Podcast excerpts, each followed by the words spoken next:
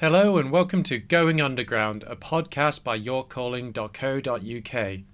I'm your host, Graham Smith, and today I'm throwing back to an interview that was first published on our blog in March last year. In that episode, I chatted to Hull based writer and activist Dom Smith. Here's the abridged version of that interview, in which Dom told me the story behind his project, Wobbling About and Rocking Out, which celebrates innovation and talent in the disability community. You can find more about the project at waro, that's W-A-R-O, dot co dot uk. So, Dom Smith, welcome to the uh, York Calling podcast. It's good to have you here. Wow, it's a pleasure to be here, man. Obviously, you guys are doing some amazing work as always, and we go back a long way, so it's nice to nice to be in your company. I guess you know what I mean. We sort do. of digitally, we're yeah. digitally in each other's company, which is nice.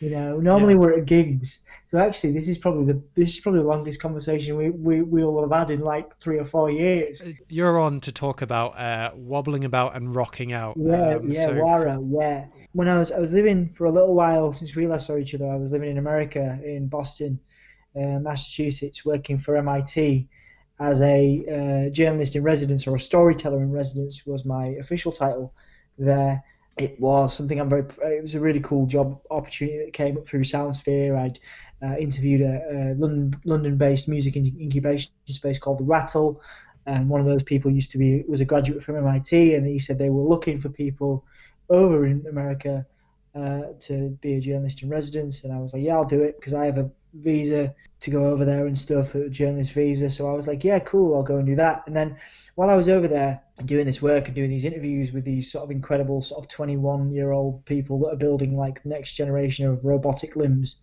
and like changing the world, making me feel super old. It was great. It was a great experience. But the the, the lecturers there, they're all like. Um, they're in this weird, like you know, sort of. Uh, they're, they're cool. They're like geniuses, but they're all like crazy like most mm. of the lecturers there, the science and tech lecturers, they're, they're brilliant personalities. But we we would sit together, these sort of staff members and, and me as like a freelancer, we'd sit together in this pub in this bar called the Muddy Charles at, at MIT, and um, we'd kind of you know at the end of the day you'd chill out. Uh, these people are you know like I say geniuses in their field in their kind of 40s, 50s, 60s, whatever, and they were like so they would literally sit me down and be like, "So who are you? What are you doing here? Why are you here?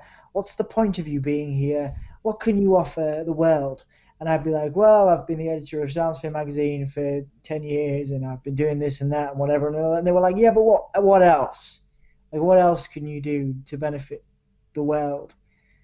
You know, over their kind of beer and and you know, stroking their massive beard. Sounds quite intimidating it, it, it, was a very it was all with the best intentions I think but but also quite intimidating. So it got me thinking like because I was pretty much set on living there I was pretty much set on on staying in America uh, and it got me thinking about what I wanted to do and how I wanted to help people in a better more constructive way. And so I decided to sort of take the formula of Soundsphere which is obviously interviewing bands and artists from on an international global scale to local regional stuff and do that around disability and mental health. So it's about shining the spotlight on disability and mental health, not only in the music industry where you and I have have worked for a good portion of the last five to ten years, uh, but also in you know and obviously interviewing like radio producers talking about mental health, bands talking about mental health, artists talking about mental health, but also people that are uh, doing amazing things outside of that. So interviewing, uh, there's a guy called Dan Watts in Hull who started a uh, he started a deaf awareness project, um, and it's called uh, Elephant in the Room. And so we interviewed him about that. Uh, we've interviewed body positive uh, models talking about body positivity and mental health. So things like that. We're just about to interview a guy who uh, builds bespoke musical instruments for people with disabilities, with a range of disabilities. So if they want to, they've got an idea for an instrument and they've got something they want to do, whether it's be play drums or guitar, this guy will build these instruments specifically for that person to do that. Uh, we, we, we're also in the process of expanding further, and we're going to do more and more stuff around, um, you know, like I say, more and more in mental health and more and more kind of events and stuff. So very much taking the blueprint of what Soundsphere is and was uh, and has been, but then doing it uh, around mental health and disability, which is of course a very, very and, and will remain a very constant and very, very enduring issue. Mm. And uh, something worth talking about, you know. And obviously, Soundsphere has done a lot of work over the years around men's mental health with Calm. We've done loads of charitable events, and so basically, it's just shifting gears between Soundsphere and Waro because Waro there's more beauty in Waro. There's more. Uh, there's more we can do on a community level. We're not just interviewing rock stars. We're interviewing real. We're interviewing people at the ground level who are doing amazing stuff. You know, and we've already had such a great uptake in uh, artists and creatives and people with an amazing, inspiring story. You know, th- that was the idea. The mission statement, man.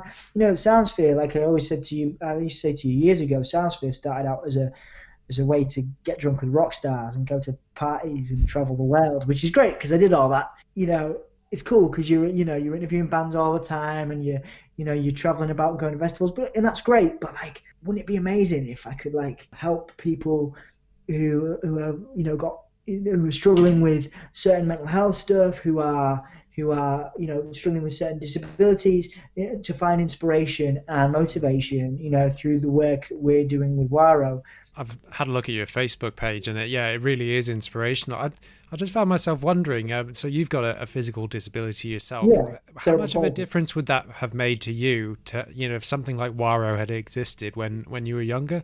That's a lovely thing to. It's a lovely thing to hear that we could have that effect on people because obviously we're still relatively early days with the project. But I think, I think yeah, I think in the last ten years we've seen, you know, such growth and, and diversity in um, obviously you know it depends how you look at it obviously some some people say the UK is in crisis right now you know um, but but but I think that there's a lot of positives and there's a lot of people that are, champ- that are triumphing through adversity and I think that now there's a lot more focus on you know everything from you know disability awareness to gender awareness to mental health awareness you know we're, we're in an age now where people are talking. It's encouraged more and more.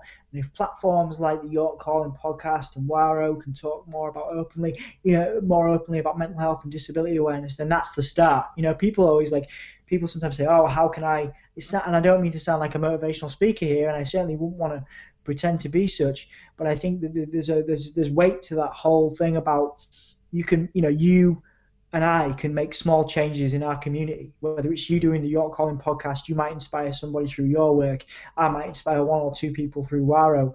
You know, within our communities, we are making a small difference, which then, which then in turn, you is it's like pay it forward. You know, then you know something good happens, and then somebody else gets inspired, then they inspire somebody else. I think that's truly, you know, unless you're a kind of global you know, a million dollar selling record artist or, or, or, performer or actor, you know, that's fine and that's great and that's wonderful for them. But but I think on a on a smaller scale, on a community scale, you know, everybody can make a massive difference. Everybody can make global change. Everybody can incite global change. It just starts very small, and you might not see the global change that you're making because yeah. you know you're in your community, you're in your space.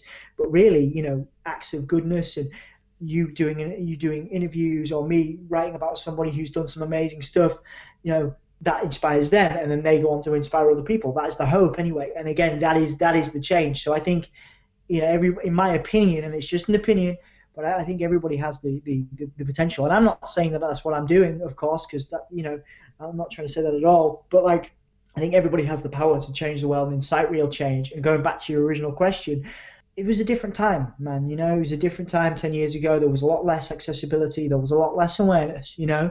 And I've grown up very lucky. You know, I, I walk with two sticks. I had a very supportive family uh, who, who really pushed me to, to, do, to do better and pushed me to, to, to work hard so I could build something. And, you know, always pushed me to collaborate with others and build teams because I genuinely think that's another tip for success is if you can build a small team of people around you that believe in what you're doing and, and you can kind of uh, you can kind of work together.